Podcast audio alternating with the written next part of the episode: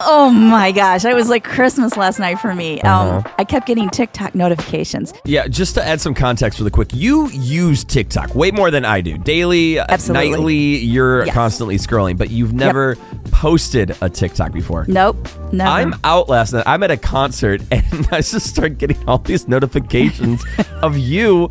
Like, uh, you, know, Airborne has posted a new TikTok. Airborne has posted a new TikTok. And I'm like, what is she doing? I am old. All right, well, what's the, what's the content that we're serving? Um, so it was my dog, Conrad. Our your dog. dog, our dog. Yes. Um, Conrad we, is we a goof. co-parent a dog. He spends some time in the city and then he spends some sometimes in the suburbs. He'll be nine months this Sunday, I think. Puppy, yeah. And he is just such a goofball. Yes. I mean, he's goofy.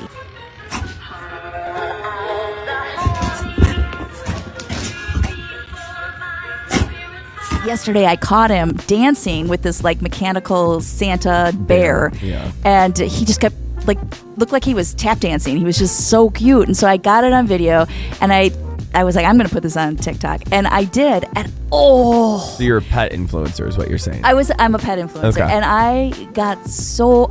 I'm well, I to, double took I'm when you to sent it to me. Yeah, 800 likes, and I'm like, "M- how?